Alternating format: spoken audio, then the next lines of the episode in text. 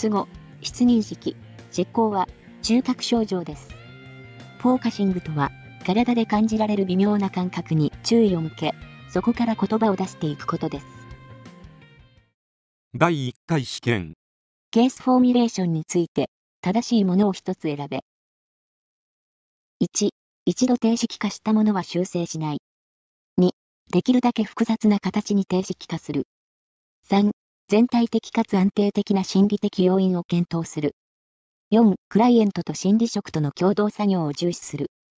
5、症状を維持するメカニズムや診断名を考慮しない。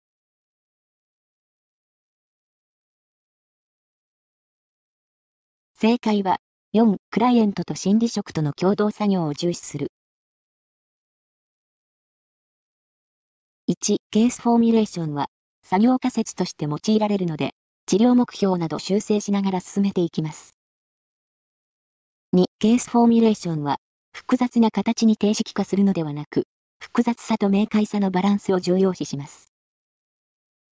3、全体的かつ安定的な心理的要因とともに、環境要因、身体疾患なども合わせて検討します。4. ケースフォーミュレーションは、クライエントと心理職との共同作業を重視し、当事者の選択が優先されます。5. ケースフォーミュレーションは、症状を維持するメカニズムや診断名を考慮しないということではなく、診断と支援、理論と実践、科学と芸術などを考慮します。第1回追試認知症の症状を中核症状と and psychological symptoms of dementia BPSD とに分けた場合、中核症状に分類される内容として、正しいものを一つ選べ。1、失禁。2、執行。3、徘徊。4、妄想。5、抑うつ。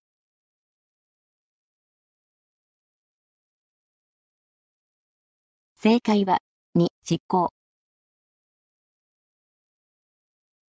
認知症の中核症状は、記憶障害、検討式障害、理解、判断力の障害、実行機能障害、失語、失認識、執行があります。BPSD Behavioral and Psychological Symptoms of Dementia は、周辺症状です。接近、老便、介護拒否、帰宅願望、妄想、専門、睡眠障害、移植、暴力、暴言、幻覚、錯覚、徘徊、不安、抑うつ。第2回試験 E.T. ジェンドリンは、問題や状況についてのまだはっきりしない意味を含む体で体験される感じに注目し、それを象徴化することが、心理療法における変化の中核的プロセスだとした。この体で体験される感じを表す用語を一つ選べ。1、コンテーナー。2、ドリームボディ。3、フェルトセンス。4、フォーカシング。5、センサリーアウェアネス。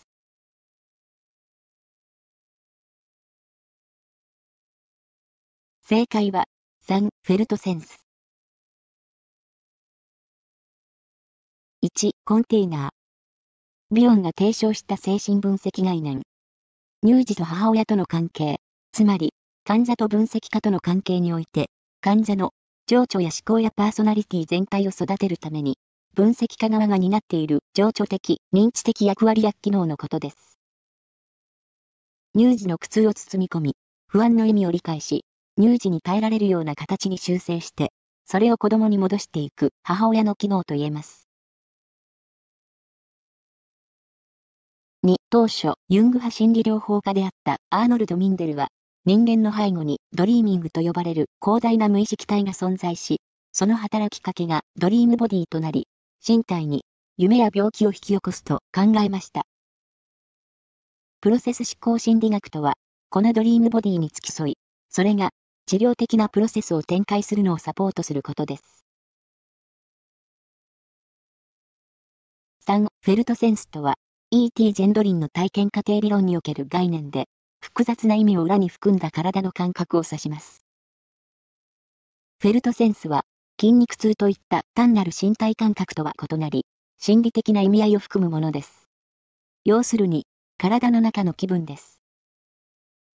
ある心配事を思い浮かべた独特の機能重さや、ある予定にまつわるワクワクする感じなどが挙げられます。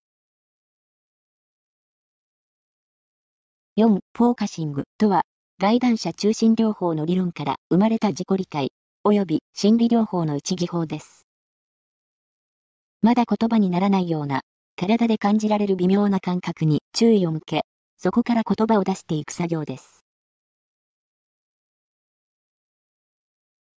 センサリーアウェアネスと呼んでいるこのワークは、エルザ・ギンドラーによって20世紀初頭にベルリンで始められたものです。センサリーアウェアネスという名前は、アメリカに渡ったギンドラーの数人の弟子たちの一人、シャーロット・セルバーによって名付けられました。ドイツ人の女性のエルザ・ギンドラーは肺結核を患いました。しかし、ギンドラーは貧しかったので、結核療養のためのサナトリウムには行けませんでした。ギンドラーは考えました。サナトリウムに行って、良い空気を吸いながら肺を休めることで回復するなら、自分の体に意識を集中して、悪い方の肺を使わないで呼吸すれば、同じことが起こるだろう。ギンドラーは、自分の呼吸に意識を集中しました。一年後、街で出会った主治医は、ギンドラーが元気なことに驚き、診察させてほしいと頼みました。診察した医師は、ギンドラーが奇跡的な回復をしたことを知りました。ギンドラーは、自らの経験を他の人にも教えるようになりました。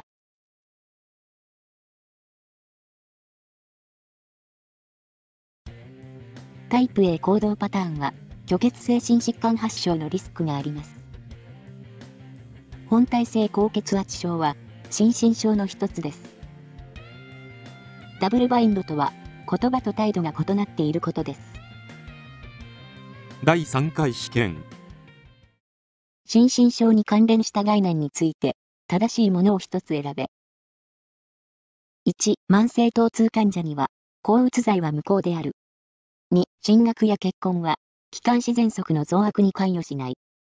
3、タイプ A 型行動パターンは、消化性潰瘍のリスク要因である。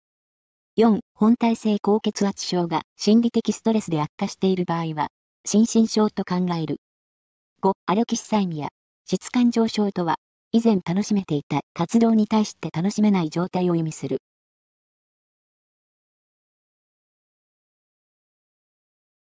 正解は、4、本体性高血圧症が心理的ストレスで悪化している場合は、心身症と考える。1、これまで、慢性疼痛に対する抗うつ剤の使用は、健康保険での適用承認が得られていませんでしたが、古くから、酸関係抗うつ剤 TCAS 及びセロトニンノルアドレナリン再取り込み阻害剤 SNRI については、慢性疼痛の改善効果に対しての有効性が確立していました。よって、慢性疼痛患者には、抗うつ剤は有効です。2、ホームズの社会的最適応評価尺度では、結婚におけるストレス度を50点として、それを基準に、0から100点で自己評価により点数化させます。配偶者の死が100点、離婚が73点、結婚で50点、就学、卒業が26点とストレスがかかります。また、ストレス、過労は、ホルモンのバランスや自律神経に悪影響を及ぼし、その結果、気道の炎症が悪化、あるいは、気道の平滑筋が縮んで狭くなりやすくなること、等が影響して喘息発作を起こしやすくなります。よって、進学や結婚は、気管支喘息の増悪に関与します。3、タイプ A 行動パターン。せっかち、怒りっぽい、競争心が強い、積極的などの行動パターンを持つ人では、持たない人タイプ B 行動パターンに比べて、虚血性心疾患発症のリスクが高いことが報告されています。タイプ C 行動パターンは、いつも良い人間を演じており、自己犠牲的で周囲に気を使うタイプです。いわゆる、真面目で几帳面な人です。タイプ C 性格は癌に罹患しやすいと言われています。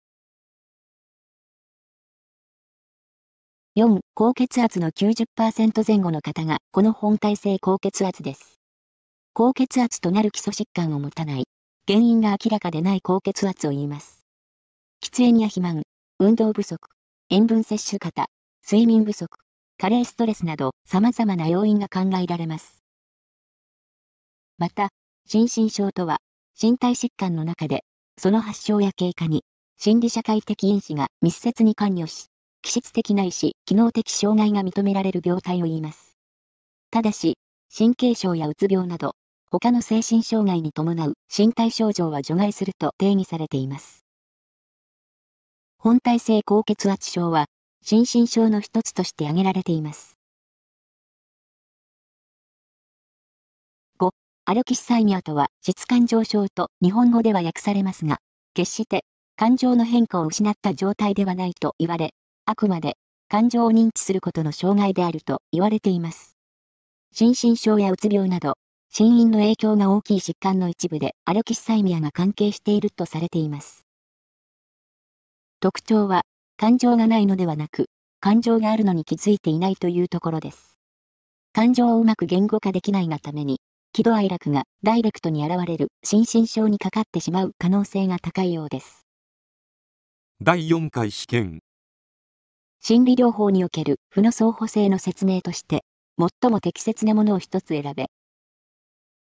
1、セラピストとクライエントが、お互いに、過去の誰かに関する感情を相手に向けること。2、セラピストの働きかけに対して、クライエントのその方針に無意識的に逆らおうとすること。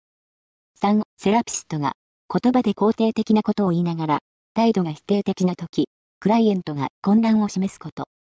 4、セラピストが問題の言語化を試み続ける中で、クライエントが行動によって問題を表現しようとすること。5、クライエントが敵意を含んだ攻撃的な発言をしてくるのに対して、セラピストが同じ敵意を含んだ発言で応じること。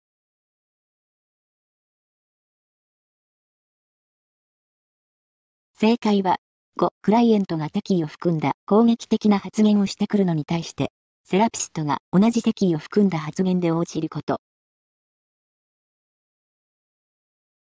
1、セラピストとクライエントがお互いに過去の誰かに関する感情を相手に向けることとは、転移、逆転移のことです。精神分析の過程で、クライエントがセラピストに対して愛情や憎しみといった感情を向けるようになったり、逆にセラピストが患者に対してそういった感情を向けるようになることがあります。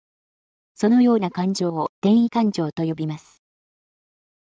クライエントからセラピストに向けるのが転移。セラピストからクライエントに向けるのが逆転移です。逆転移は、治療の中で活用されることが重要な概念であり、特に境界性パーソナリティ障害の治療で重要視されています。2、セラピストの働きかけに対して、クライエントのその方針に無意識的に逆らおうとすることとは、精神分析における抵抗という概念です。セラピストが言葉で肯定的なことを言いながら、態度が否定的な時、クライエントが混乱を示すこととは、ダブルバインドの説明です。ダブルバインドとは、ある人がメッセージとメタメッセージが矛盾するコミュニケーション状況に置かれることです。この用語はグレゴリー・ベイトソンによって提唱されました。4. セラピストが問題の言語化を試み続ける中で、クライエントが行動によって問題を表現しようとすることとは、アクティブアウトの説明です。アクティブアウトとは、行動化とも言います。言語化を基本とする心理療法の受け手が、態度や葛藤などを言葉ではなく、行動によって表現することです。これは、治療契約から逸脱している状態です。5、クライエントが敵意を含んだ攻撃的な発言をしてくるのに対して、セラピストが同じ敵意を含んだ発言で応じることとは、負の相補性の説明です。負の相補性とは、敵意や支配といった否定的な部分を、クライエントとセラピストが相互に探してしまうこととされます。相互が同じように、否定的な行動を形成することと言えます。負の相補性は、クライエントが持つ対人関係パターンで見られる典型的な反応を、セラピストがした時に生じるとされており、心理療法の失敗、変化が生じないや中断に影響するとされます。